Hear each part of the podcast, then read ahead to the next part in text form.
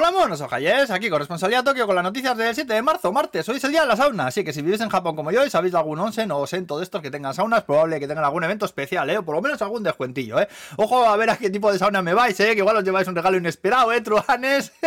Hostia, yo una vez en Shinjuku Nichome que fue a una... Nah, no, esto no lo cuento, que luego todos son chismes, ¿no sabes?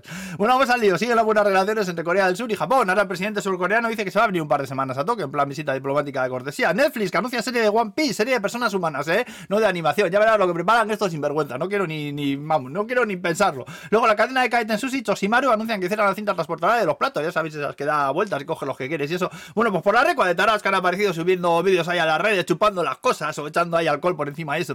Esta movida la han llamado terrorismo de sushi, es susitero. Y a la gente, yo incluido, pues nos está costando volver a ir a restaurantes de estos. Porque te viene a la cabeza del vídeo del tontaco aquel ahí chupando los palillos, joder. Y bueno, pues los restaurantes están tomando medidas, pero no saben ni qué hacer, la verdad. Este cierra la cinta y dice que te dan los pedidos a la mesa directamente. Los de Cura Sushi han puesto cámaras con inteligencia artificial para detectar a tío mierda, pero eso tampoco ha gustado mucho por lo de la privacidad. Pues, a ver qué hace, si es que no saben ni qué hacer. Bueno, en fin. Luego la oposición que ha presentado una ley para que se reconozcan los matrimonios entre personas del mismo sexo, que los del gobierno de ahora no hace más que decir que no es discriminación, que no deje de casarse y no sé qué trogloditeces más. Buah, todo va a costar cambiarlo, ¿eh? Con el campo de nabos rancios que hay ahí apoltronado en el Congreso, joder. Luego también han salido las imágenes de un japonés que corrió la maratón de Osaka en guetas.